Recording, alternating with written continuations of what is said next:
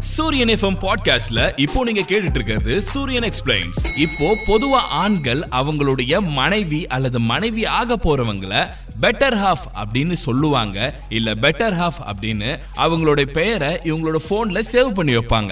ஆனா உண்மையாவே இந்த பெட்டர் ஹாஃப் அப்படின்ற வார்த்தை எப்போ உருவாச்சுன்னு தெரியுமா? இன்னைக்கு எங்க பர்த்டே ஃபங்க்ஷன் நடந்தாலும் ஹாப்பி பர்த்டே பாட்டு இல்லாம இருக்கவே இருக்காது. இந்த ஹாப்பி பர்த்டே பாட்டும் ஒருத்தருக்கு சொந்தமானது தான் அது யாருக்குன்னு தெரியுமா? ஒரு குழுவுல ஒருத்தர் மட்டும் தவறானவரா இருந்தாருன்னா அவரை பிளாக் ஷீப் அப்படின்னு சொல்லுவீங்க. இந்த பிளாக் ஷீப் அப்படின்ற வார்த்தை எதனால உருவாச்சு? எங்க இருந்து உருவாச்சுன்னு தெரியுமா? இவங்க வந்து எங்களோட ஃபேமிலி சர்க்கிள் இவங்க எங்களோட ஃப்ரெண்ட் சர்க்கிள் அப்படின்னு சொல்லி இந்த ஃபேமிலி சர்க்கிள் ஃப்ரெண்ட் சர்க்கிள் சொல்லி ஒரு வார்த்தை நமக்குள்ள புழக்கத்துல இருக்கே. இது எப்போ ஆரம்பிச்சது? எதனால ஆரம்பிச்சதுன்னு தெரியுமா? நாம ஒருத்தவங்கள மீட் பண்றோம் அப்படின்னா அவங்க கூட கை குலுக்கி நம்மளுடைய நட்பை தெரிவிப்போம். இந்த பழக்கம் எப்போ உருவாச்சு தெரியுமா? போனை எடுத்த உடனே. ஹலோ அப்படின்னு சொல்றோமே இது எதனால சொல்றோம்? எப்போல இருந்து சொல்றோம்னு தெரியுமா? இன்னைக்கு ஆண்கள் தங்களுடைய மனைவிய பெட்டர் ஹாஃப் அப்படின்னு ஏன் சொல்றாங்கன்னா அவங்களுடைய அடுத்த பாதி வாழ்க்கைய இன்னும் சிறப்பாக்க வந்தவங்க. அதனாலதான் பெட்டர் ஹாஃப்னு சொல்றாங்கன்னு அவங்க நினைச்சுக்கிட்டு இருக்காங்க. ஆனா பெட்டர் ஹாஃப்ன்ற வார்த்தை அப்படி வந்ததில்ல. இந்த வார்த்தை மத்திய கிழக்கு நாடுகளோட புராண கதையில இருந்து வந்துச்சான் ஒரு பெடுவின் ஆணுக்கு மரண தண்டனை விதிக்கப்படுது. அந்த அவையில அமர்ந்திருந்தவங்க கிட்ட அந்த ஆணோட மனைவி போய் மன்றாடுறாங்க. என்னைக்கு எனக்கும் அவருக்கும் கல்யாணம் ஆச்சோ அப்ப நாங்க ரெண்டு பேரும் ஒன்னாயிட்டோம் இப்ப நீங்க என்னோட பாதியை தண்டிக்கிறதுனால ஒண்ணுமே செய்யாத இன்னொரு பாதியும் தண்டிக்கப்படுது. இதனால அவரை நீங்க விடுவிக்கணும்னு சொன்ன உடனே அங்க இருந்த அவை நீதிபதிகளும் இத பரிசீலனை பண்ணி அந்த ஆணை விடுவிச்சிட்டாங்க. இந்த கதையை தான் பெட்டர் ஹாஃப் அப்படின்னு குறிப்பிட்டிருந்தாங்க. இந்த கதை அந்த காலத்துல பயங்கர ஃபேமஸ் ஆச்சு. ஆனா இன்னைக்கு அந்த கதையோட பெயர் மட்டும் தான் நம்ம கிட்ட இருக்கு. அந்த கதையை எல்லாரும் மறந்துட்டோம். இதுதான் பெட்டர் ஹாஃப் உருவான கதை.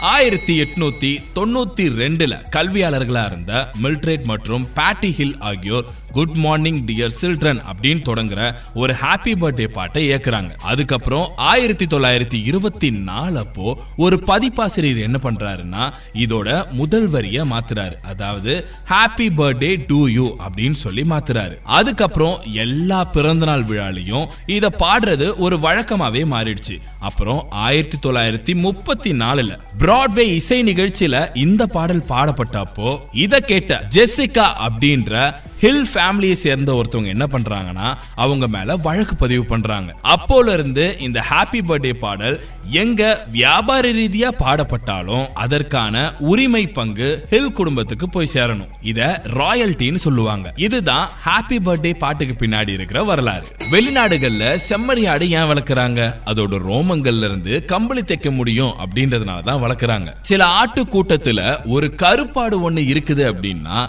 அதோட ரோமத்துல எந்த விதமான சாயமும் பூச முடியாது.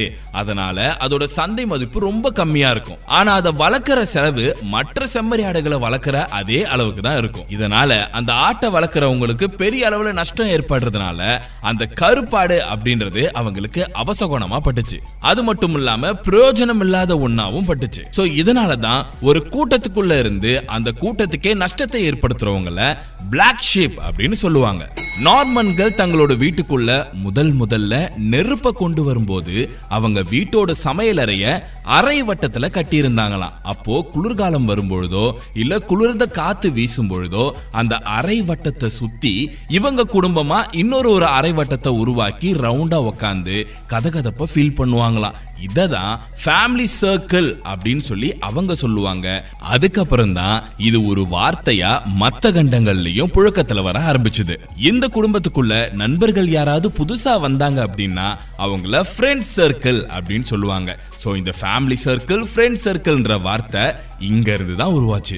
பாபிலோனிய மன்னர்கள் ஆண்டுதோறும் அவங்களுடைய முக்கிய கடவுளான மார்த்தூக்கின் சிலையோட கையை பிடிப்பாங்களாம். இது அவங்களுடைய ஆளுமைய ஒவ்வொரு ஆண்டும் பறைசாற்றுற விதமா இருக்குமா. அப்புறம் ரோம் நாட்டு போர் வீரர்கள் அவங்களுடைய வலது கை மணிக்கட்டுல ஒரு குருவால வச்சிருப்பாங்களாம். இவங்க கையை நீட்டி ஆயுதம் தாங்கிய இன்னொரு போர் வீரரோட மணிக்கட்டை பிடிக்கும் போது நான் உங்களுக்கு அச்சுறுத்தல் இல்ல அப்படின்றத சொல்ற விதமா அது இருக்குமா.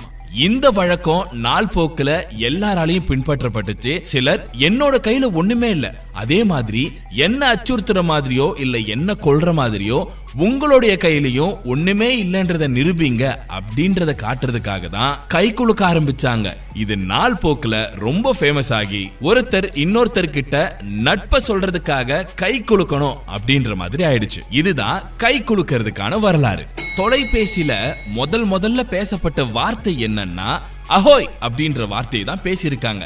ஏன்னா கன்னடிக்கட்டில் அப்படின்ற ஒரு கடல்புற மாநிலத்தில் தான் முதல் முதல்ல ஒரு ஒழுங்கான தொலைபேசி இணைப்பு வந்துச்சு. அவங்க கடல்மை தொடர்பான இந்த அஹோய் அப்படின்ற வார்த்தைய முதல் முதல்ல அந்த போன்ல சொன்னாங்க. அதுக்கு பதிலா அலெக்சாண்டர் கிரஹாம்பிள் கேலிக் வழக்கப்படி ஹாய் அப்படின்ற வார்த்தைய சொன்னாரு. அதுக்கப்புறம் தாமஸ் ஆல்வா எடிசன் இதோட எக்ஸைட்மெண்ட் தாங்க முடியாம அப்போ அவங்க ஊர்ல ட்ரெண்டிங்கா இருந்த ஹலோ அப்படின்ற வார்த்தைய சொன்னாரு. அப்போ ட்ரெண்டிங்கா இருந்த அந்த ஹலோ அப்படின்ற வார்த்தைய போன்ல சொன்ன உடனே அது இன்னும் ட்ரெண்ட் ஆயிடுச்சு. அதனால தான் இப்போ வரைக்கும் போனை எடுத்த உடனே நாம ஹலோ அப்படின்னு சொல்றோம்.